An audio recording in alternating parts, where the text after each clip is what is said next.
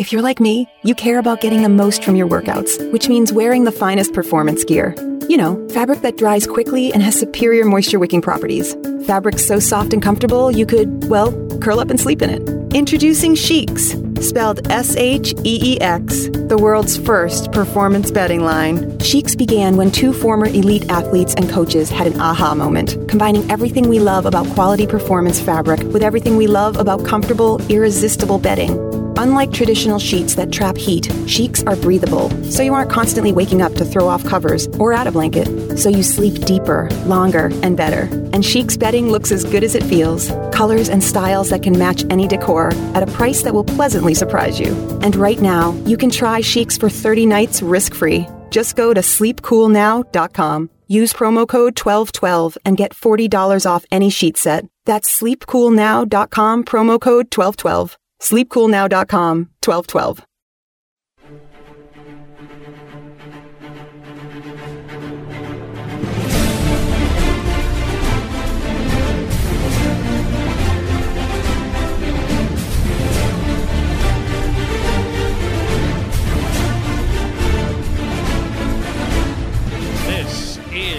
Hour number two of our weekly World According to Zig podcast. My name is John Ziegler. I am the host of this program where we talk about the news of the week and the events of my often bizarre life, and where we provide you with a full two hour oasis of honesty and rationality in the desert of insanity and deceit, which is the American media, cultural, and political landscape. In hour number two, generally, that's where we do our weekly interview, and that is the case this week. Very excited to speak with a guy who I've never talked to before, but uh, I've had a lot of communication with and uh, I have a lot of admiration for, and our experiences have been incredibly similar in the era of Trump. His name is Charlie Sykes. He is a longtime radio talk show host out of Wisconsin who has gotten a lot of national publicity, including a, a feature story in the LA Times here in Southern California this week for the fact that he has left talk radio at least on a, a, daily basis, in part because of the Trump phenomenon, and had an interesting experience uh, with Donald Trump during the campaign. Charlie Sykes, welcome to the podcast.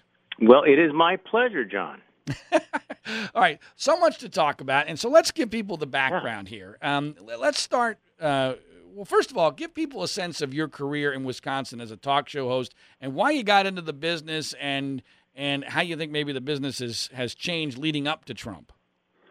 Well, you know, I was I was on the air for 23 years, so that's probably a longer story than you actually want to hear. I, I'm uh, actually a recovering print journalist, former newspaper reporter, and magazine editor, and spent some time writing books, and kind of backed into radio, doing some fill-in, but began to enjoy the conversation and really got going about the time that the uh, conservative revolution, I think, was uh, was picking up momentum back in the in the mid 1990s with uh, the takeover of Congress and uh, contract with America. And so, uh, for many years, uh, I was on the air in in Wisconsin, watching as the conservative movement uh, was was growing. And of course, uh, you're familiar with the story of what happened here in Wisconsin. We kind of, we kind of decisively turned the state from uh, blue to red back in 2010. Uh, saw the rise of Paul Ryan, Scott Walker. We elected a United States senator, um, and and all of that was was really an extraordinary experience. And I was really. Uh, uh, like you, John, I think I was uh, under the impression that the, the conservative movement was about ideas, it was about principle, it was about freedom and liberty and limited government. And then along came this campaign. And, and uh, that was that was quite an awakening. Yeah, and, and I want to talk about a number of aspects of this, but I think you've hit on maybe the biggest question is is to whether or not things suddenly changed or whether or not we just didn't realize what the reality was all along. Before we get into the, you know, since we're there, why don't we talk about that now? What do you think it is? Do you do you think are you in the boat of this was always the case and we just never realized it or did something change dramatically overnight? Well, you know that that's the key question, and you know uh, that's the, I've been working on on the the book which is titled you know how the right lost its mind, and and I, I started off with the thesis that there had this was a black swan event that suddenly this thing had exploded on us, but uh, I don't think I can sustain that that thesis. I, I think that you had a lot of things that were latent that were out there a lot of uh, a lot of folks, a lot of uh, aspects of our movement that I think that we had turned a blind eye to. that we figured that there were certain people who were the drunk at the end of the bar that we could kind of ignore because, of course, rational people would always would always rise to the occasion and, until they didn't. So I think that that you what you have done is you've asked the exact correct question, and um, I think I think the answer is is, is, is complicated. Well, I actually am in the boat of you know what this was always the case. Yeah. And and we just never really realized it because there was never an outlet for these people to have their voice be heard.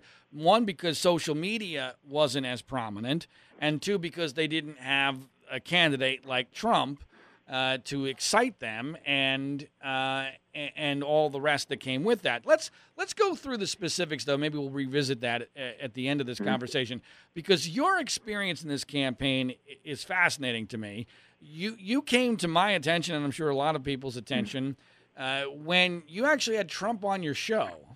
Yeah. And I'm curious, uh, how did that happen? Because you had been a Trump critic in Wisconsin. The Wisconsin primary was was coming up. At that point, Trump was the heavy favorite to win the nomination, but it wasn't hundred percent a fait accompli. And, and, you would think that Trump, especially you know, used to his treatment that he gets with uh, Sean Hannity and Bill O'Reilly and his buddies in New York, you would think that he would be very hesitant to, to ever walk into a potential snake pit. And yet he did with he did with you, and you embarrassed him. Give us the background on on how that transpired. Yeah, that was that was uh, that was at the end of March, and that was actually kind of late in the game, as you point out. Because I mean, I'll be honest, I've been I'd been anti-Trump. I'd been never Trump since the moment he came down that golden escalator. And I think anyone who'd spent about 15 seconds looking at my Twitter feed would know where uh, where I was coming from. So I really, as, along with other conservative talk show hosts here in Wisconsin, by the way, but had been uh, been pounding him. He was extremely un, uh, unpopular among Republicans in Wisconsin at that point. Uh, so when I got the call the day before, actually it was Easter Sunday, and my producer said, "How would you like to have Donald Trump on?" And I thought he was joking because why would he come on my show? Right. And I said, "Well, sure, fine." I until the moment he actually came on the air, I did not expect that he was uh, going to call in. And the answer to your question is, why would he do it? He had no idea. I asked him halfway through the conversation. I said, "You know that I'm never Trump," and he did not know. Um, so, so you think this was just a staff screw up? I don't think I think this campaign was always, at least at that point, was was always kind of this Potemkin village where there there wasn't much there wasn't much of a staff going on, but they obviously made no attempt to vet me whatsoever.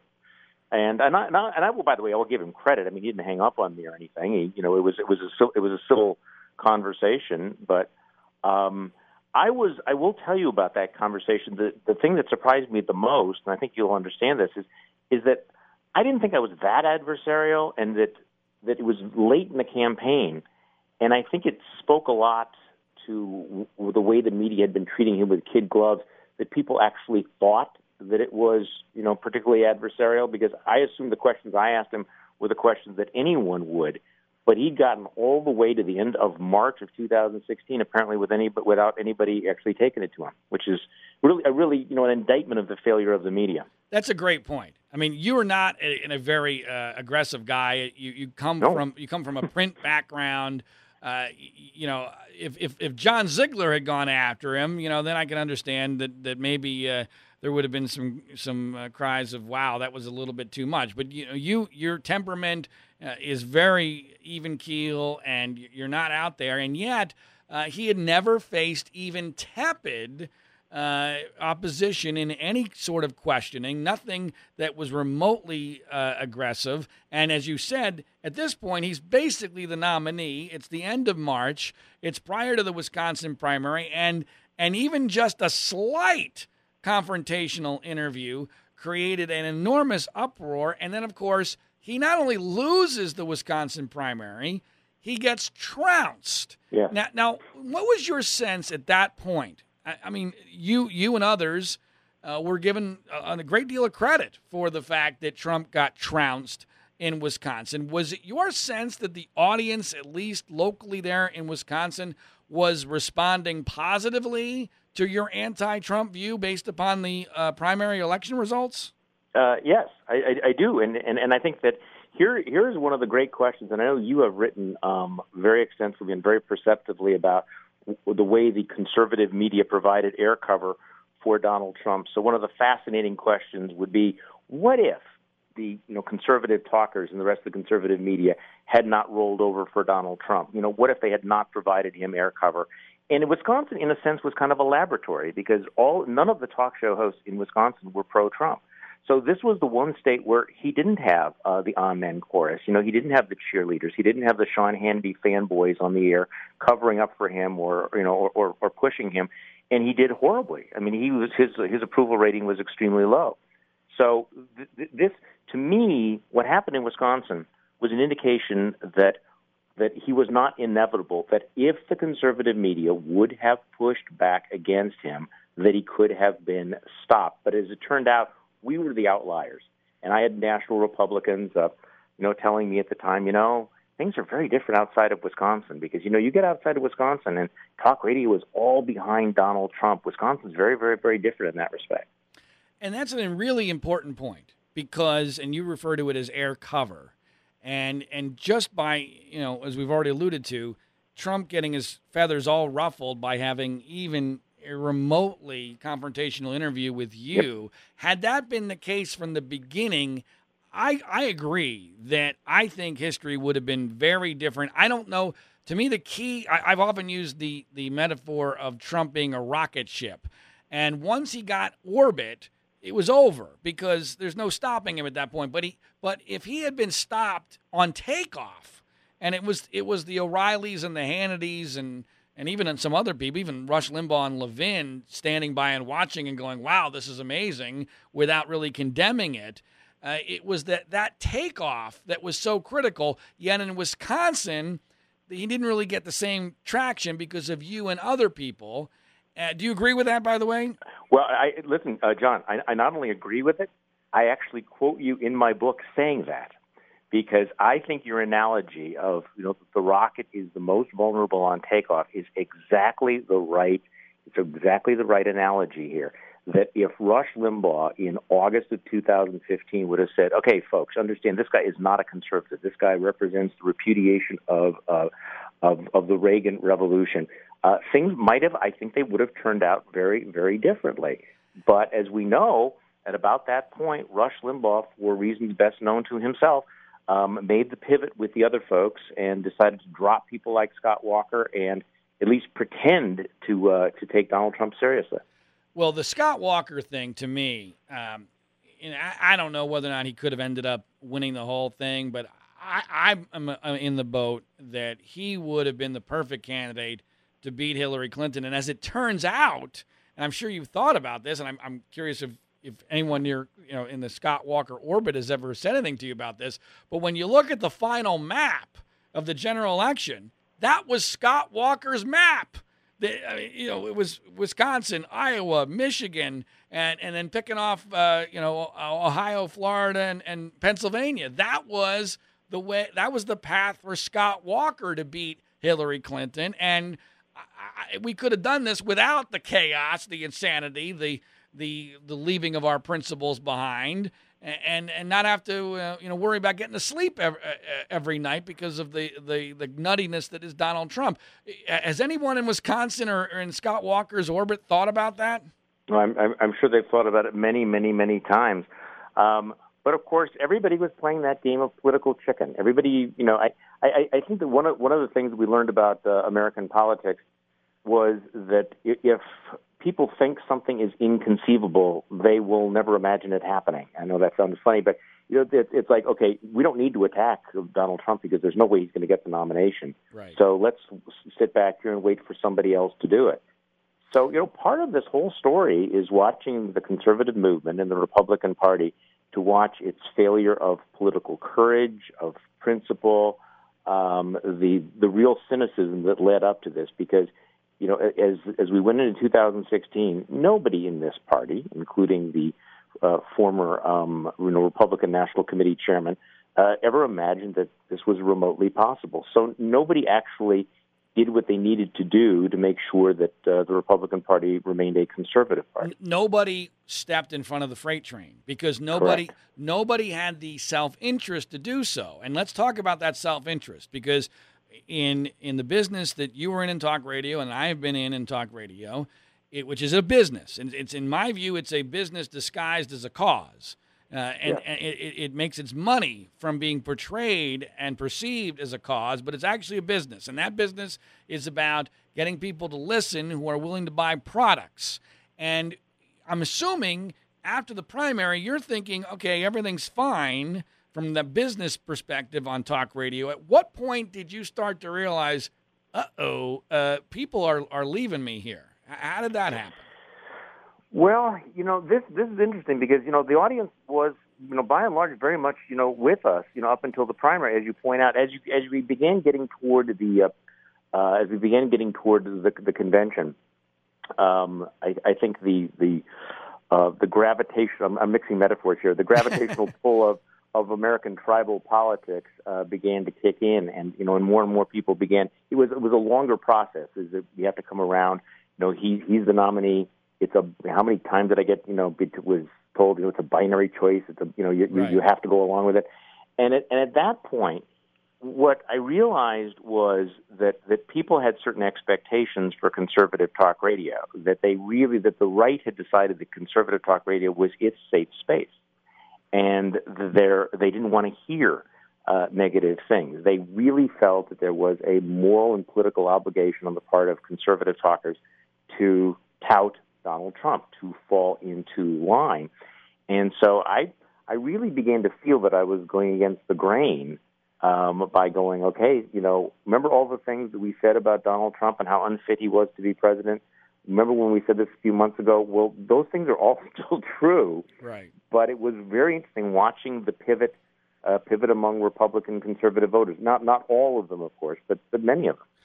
Well, Charlie, I, I'm curious, and this is the one of those chicken egg questions again, uh, but it's an important one.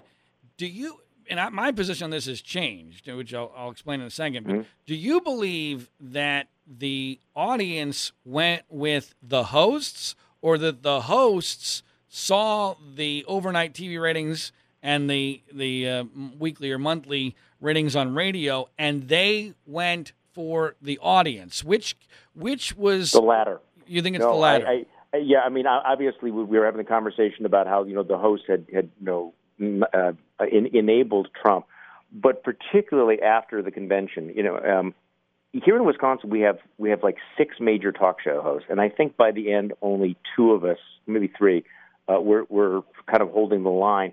And it reminded me of that that story, you know, from the French Revolution, where the leader says, you know, those are my people. I'm their leader. I have to go. I have, I have to chase them um, or, or, or, or something like that.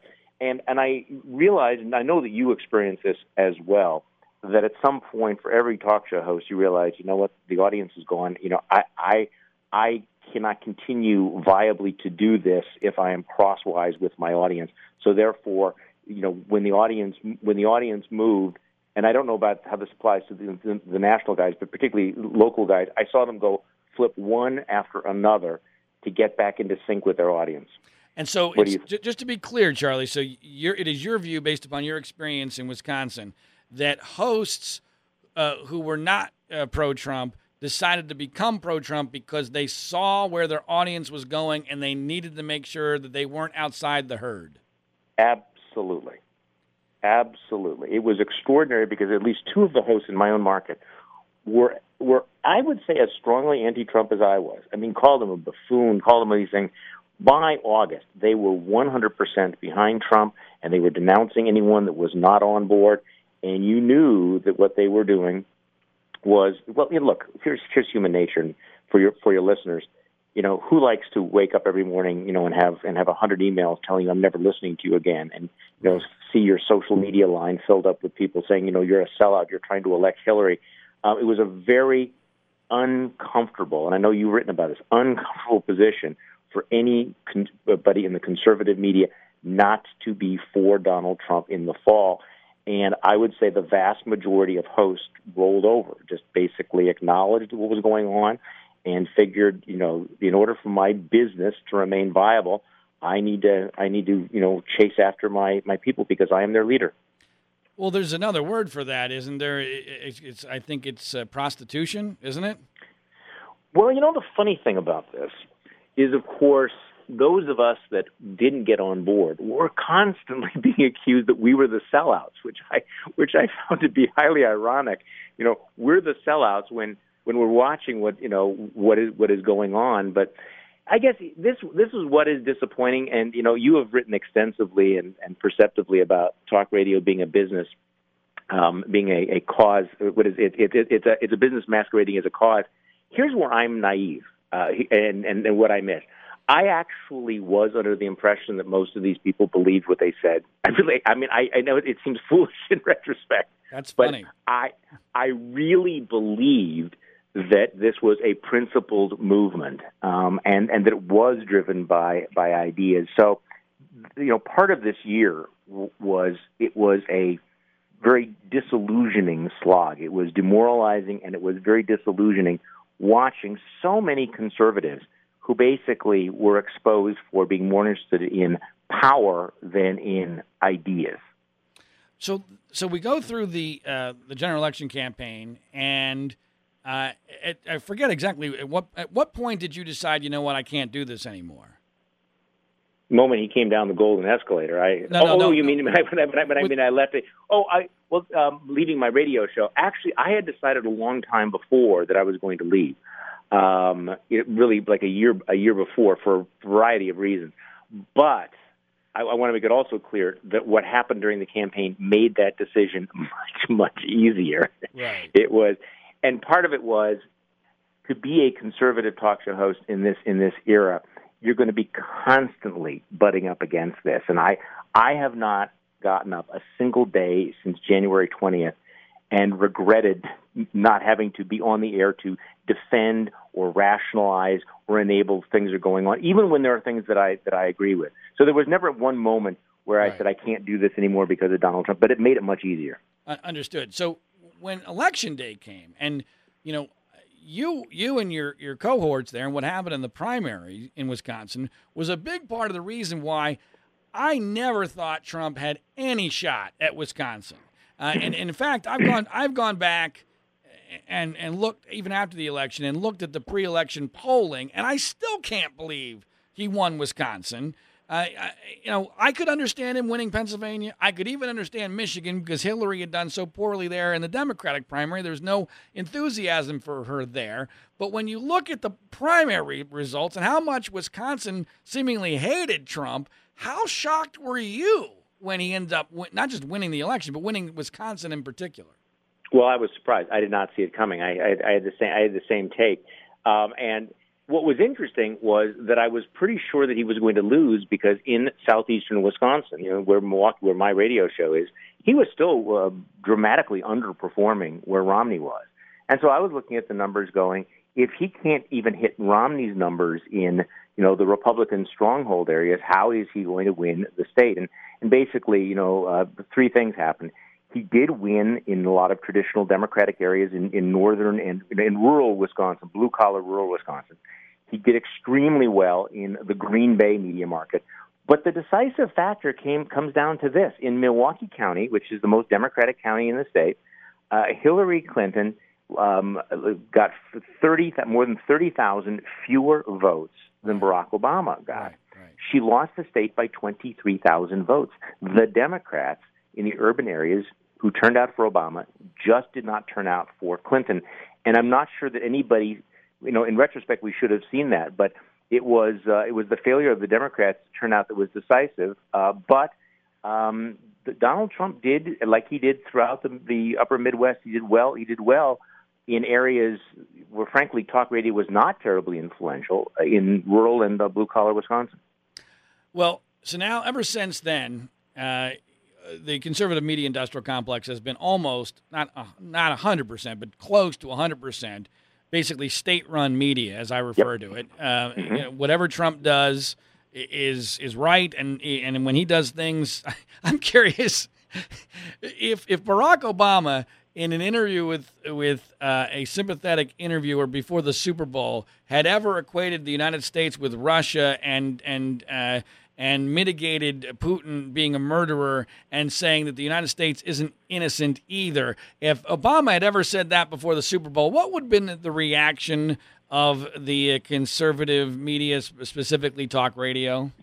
Oh, their hair would have been on fire, and you know, and I, I'm, I'm just fascinated, by the way, John, to to, to hear the the elegant ways that uh, Rush Limbaugh is going to rationalize that tomorrow. Uh, but it's it, it it is amazing. Now, what I found fascinating was a lot of the folks before the election who were saying, "Listen, you have to hold your nose. You have to vote for uh, Donald Trump. I don't necessarily like him, but but it's important to beat Hillary." these are now the ones who've made the pivot to, you know, we we must now defend your leader, you know, in every particular case. They had suggested that they were going to have a little bit of arm's length independence, a little bit of skepticism about a Trump presidency. But as it turns out, um, and your your phrases, I I think it's fascinating. For years, Rush Limbaugh's talked about the state-run media. We are now about to find out what one actually looks like. Right. No, and it's and it's our guys. It's the guys it's that our, yeah. it's the guys that we looked up to, the guys that uh, we were on the same stations with, uh, and, and, guys who we thought were mostly principled. Now, I'm I was never naive enough to think that it was all about principle, but yeah. but but but Charlie, even even I was stunned by the extent and the the obviousness with which this sellout transpired, and it and it's all about ratings. I mean, it was a hundred percent about ratings. If Trump doesn't bring ratings, there's not a chance in the world that uh, that any of this occurs with regard to the conservative news media. I, I am curious what you think though, Charlie, about the audience, because in the end, it's the audience that matters, and I have um, lost an enormous amount of respect for the so-called conservative audience. Uh, I, I, think these people. I used I used to really believe that the average conservative and the average talk radio listener. Now there, there's nut jobs in every element of life, but I used to think that though the average talk radio listener was more well informed, more intelligent, more rational than the average liberal out there. I no longer believe that. I think I think if anything, they're nuttier and dumber. Uh, than oh. uh, I'm, I'm curious what your assessment is of the of the average conservative talk radio listener after your experience. You, you know, it's funny you should say that because I, I have a piece in the paper this morning where I, I'm talking about um, that you know for years I really thought that we were creating this you know much savvier, more well informed audience. Exactly. You know, I thought they were more dialed in and and it's and it's hard to feel that way these days because you know let me put, answer it a different way. As bad as the fake news problem is, the, the the problem of our gullible audience, the fact that our audience believed it or wanted to believe it, was a much more serious problem. And I know it is impolitic. I know that we're never supposed to say this, but I, I, yes, our audience was over the years dumbed down. They were softened up they they uh, it turned out that they were easily misled when Donald Trump came along, and that was not at all what I thought we were doing over those years. Now, again, I can certainly imagine folks on the outside saying how naive we, we must be. Well, of course, you know, shouldn't you have understood that we were telling you this all along? But um, yeah, it's it's it's it's hard it's hard to separate this out that you had voters who were willing well, I mean, pretty, you know, in, in, in a post-truth world, mm-hmm. what we have is, I think, a lot of voters who simply um, want to stay within their bubbles. They want to stay within these alternative reality silos. And when they are exposed to different facts or ideas, they push back. And so it's it's it's hard to have the same level of respect that that I had for 20 years. So I, I'm, I'm, I'm with you on this. well, the, the bubble thing is one of my pet peeves. Uh, and it's funny that we're talking about this on Super Bowl Sunday, which is one of the very rare moments in American life where we're, we're where everyone's in the same bubble, or most people are in the same right. bubble. Um, but not the only one. But but by and large, by and large, the job of a radio talk show host or a TV talk show host now is to make your core audience feel good about what it is they want to believe about any particular news story. You agree with that? Yeah, that's the those are the P ones, the uh, the uh, your hardcore listeners. Yes, exactly. And um, when and this is what I was referring to the safe space. Um, people do not tune in because they want to have those premises challenged. They nope. don't want to tune in to um, uh, you know be uh, hear uncomfortable realities, um, or certainly to be chastised for believing something that is in fact untrue or or grossly unfair. So yes, you're right. Truth truth has zero to do with any of this, right? Well, I not not anymore apparently. Well, see, see, I used to think that part of why talk radio existed and and then evolved into cable news and, and, Fox News Channel was to be a check on the mainstream news media. Because because the news mainstream news media, as you know, incredibly liberally biased, and um, it, it sickens one, um, one of the many aspects that sickens me about this whole Trump phenomenon is that of all the people to eventually benefit from this real media bias, this insidious real mm-hmm. media bias for Donald Trump to be that person who finally benefits, I've made the analogy that that's like O.J. Simpson being the guy who finally benefits from uh, decades of LAPD racism. I, I mean, it makes no it makes no sense at all. It's completely unjust, and and it frankly pisses me off. Uh, and and yet we're we help train people into. We basically set Donald Trump up to be able to do this, didn't we? Well, this is this, and, and but this is the balancing point here is, is that, and, and I I have a lot of conversations with people in the media, and, and I say, look, I'm I'm willing to admit that yes, we you know you know we attacked in uh, the media and we, we we we highlighted the the bias and the double standards, and you know we contributed to delegitimizing all these sources. But you folks in the media, you also set the plate for all of this. You know, yes. for years you know, guys like us, we're telling you, don't you understand? We're seeing how biased you are. We're recognizing this.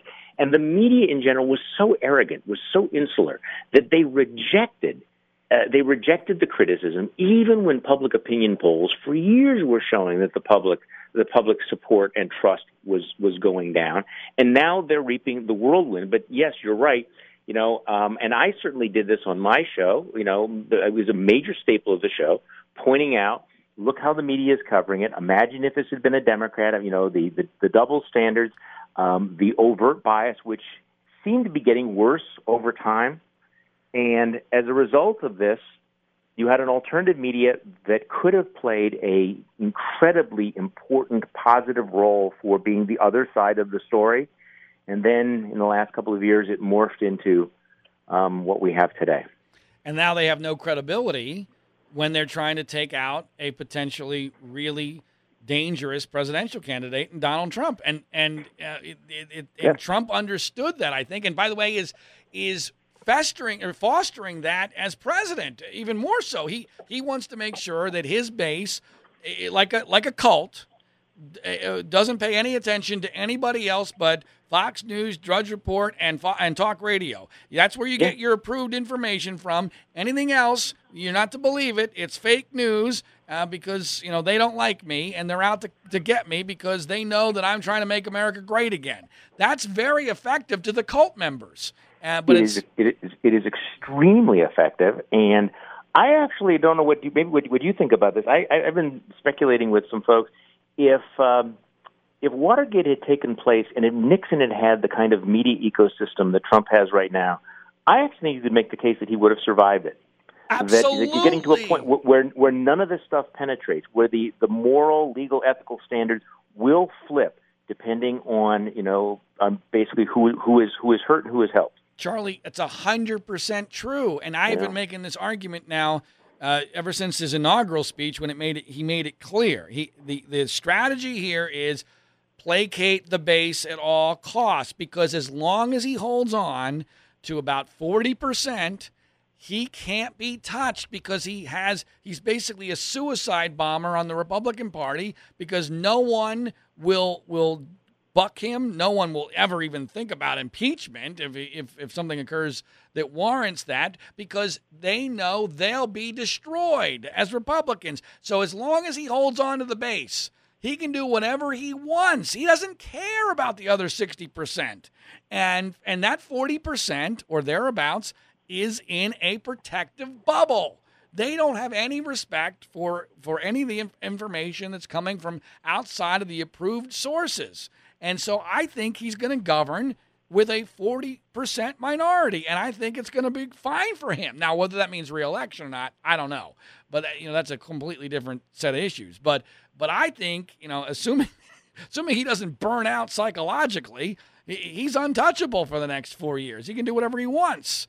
And well, he thinks so. I, I no, I, I, I agree. And the implications for American democracy, the rule of law, the constraint on the executive are, are profound.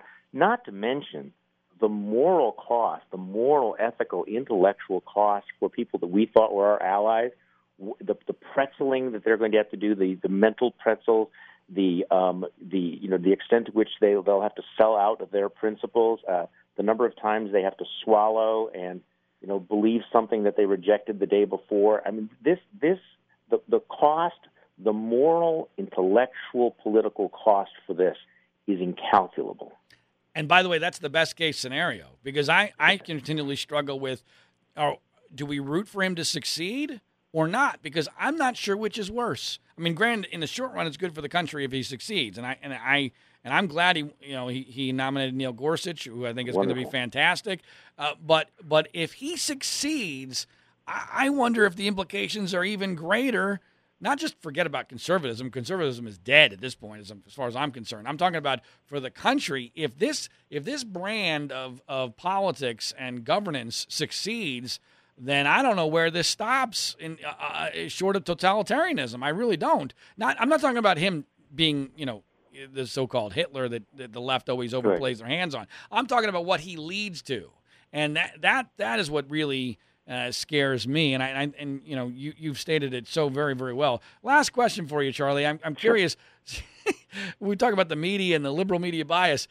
Have you? I'm sure you have found it uh, rather amusing that mainstream liberal publications, like for instance the LA Times, which just did a, a major mm-hmm. feature on you, uh, is suddenly giving you a lot more credibility and attention than they probably ever would have uh, before before this this whole Donald Trump thing happened because now now they see uh, people like you a, as an ally in their anti-Trump crusade. Uh, give us your evaluation of that phenomenon. Well, you know what? There's there, there, there's no way to deny that. It's what what uh, conservatives have always called that that strange new respect. Suddenly, you have the strange new respect. Hmm you know, your IQ has gone up by a hundred points now that the, right. the liberal media finds you to be useful. And, and I am completely aware of this. I'm, a, I, as you know, I'm a contributor of, uh, at, at, at MSNBC. Talk about strange world, um, but I'm under no illusions about why I am there. I am under no illusions what whatsoever.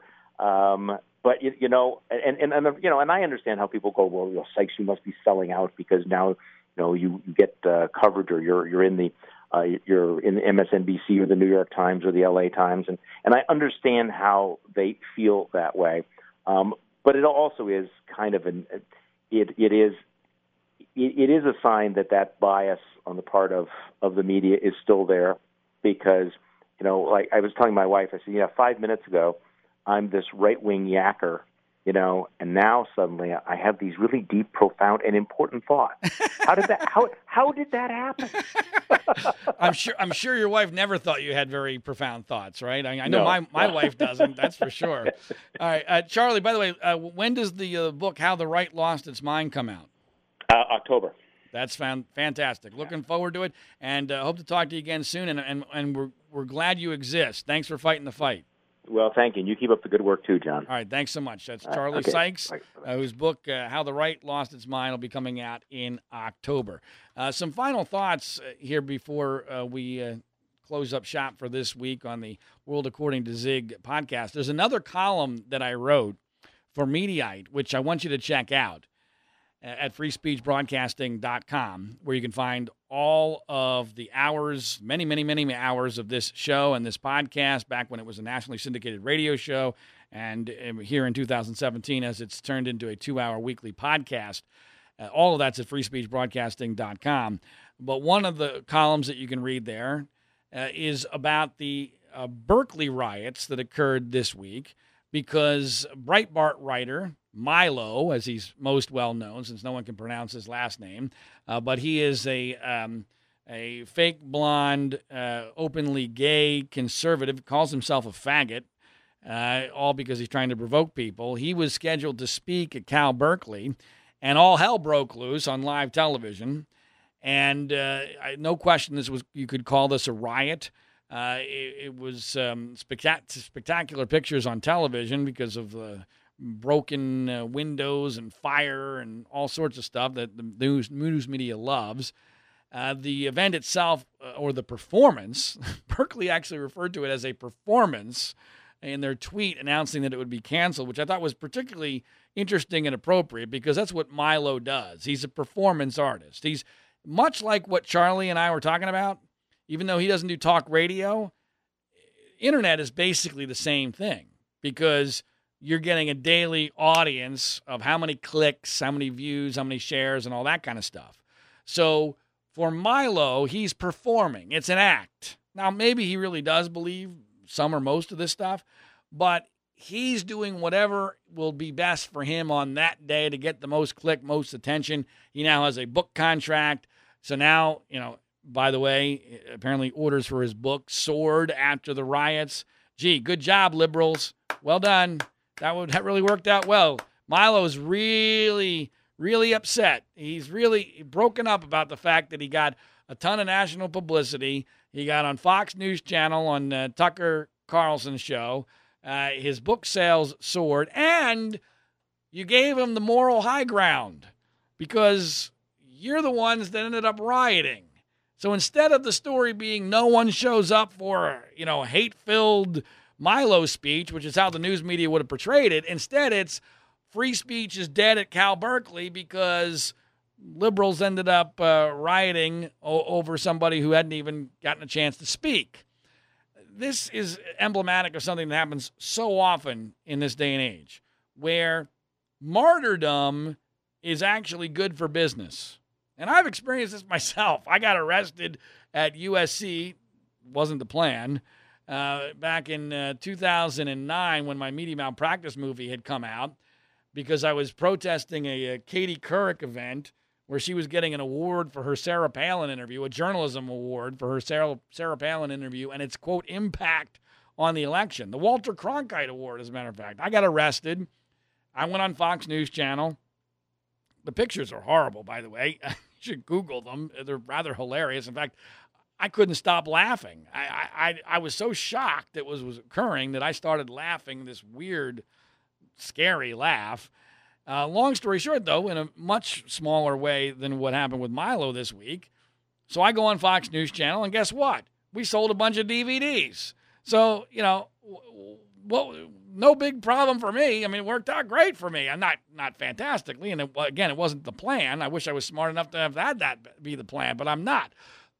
Now, some are claiming that Milo was smart enough to have this as the plan, which is just, you know, it's just flat out ridiculous. The reality is as I've written about in the column, conservatives do not do riots and protests. Now, is it possible that there was some other group that was taking advantage of these protests and wanted to cause chaos, some anarchist group, maybe a couple of people, because that's all it really takes with a big crowd. A couple of people do something crazy, and then you know one thing leads to another. Is that possible? Yes. But was there an organized fake protest slash riot that was created in order to uh, facilitate this kind of publicity for Milo and to make the liberals look bad and make Cal Berkeley look bad? No. And no. And the, the reason why I know this, again, goes to my Palin experience. because I was stupid enough when uh, David Letterman made some very inappropriate rape jokes about Sarah Palin's teenage daughter. I was supposedly leading this protest in New York City uh, when um, in front of David Letterman's studio. And I knew this was a bad idea. I mean, I live in California. I'm going to come across the country to lead this protest. But again, I felt like it was the right thing to do. People were asking me to do it. Incredibly long story short, you, you, you should always listen to your gut instincts in these situations.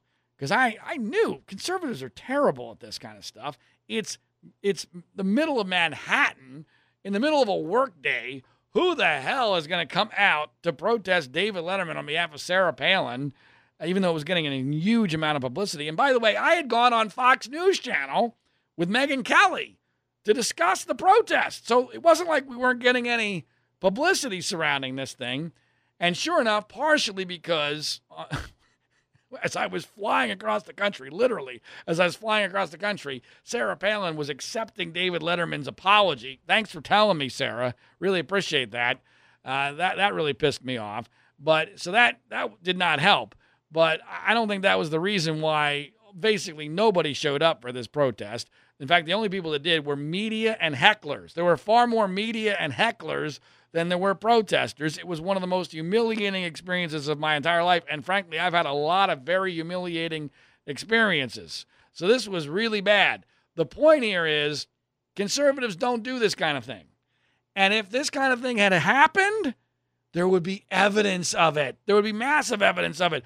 There would be email chains. There would be Craigslist ads. There would be vans or buses bringing people into a very difficult campus to get to at Cal Berkeley.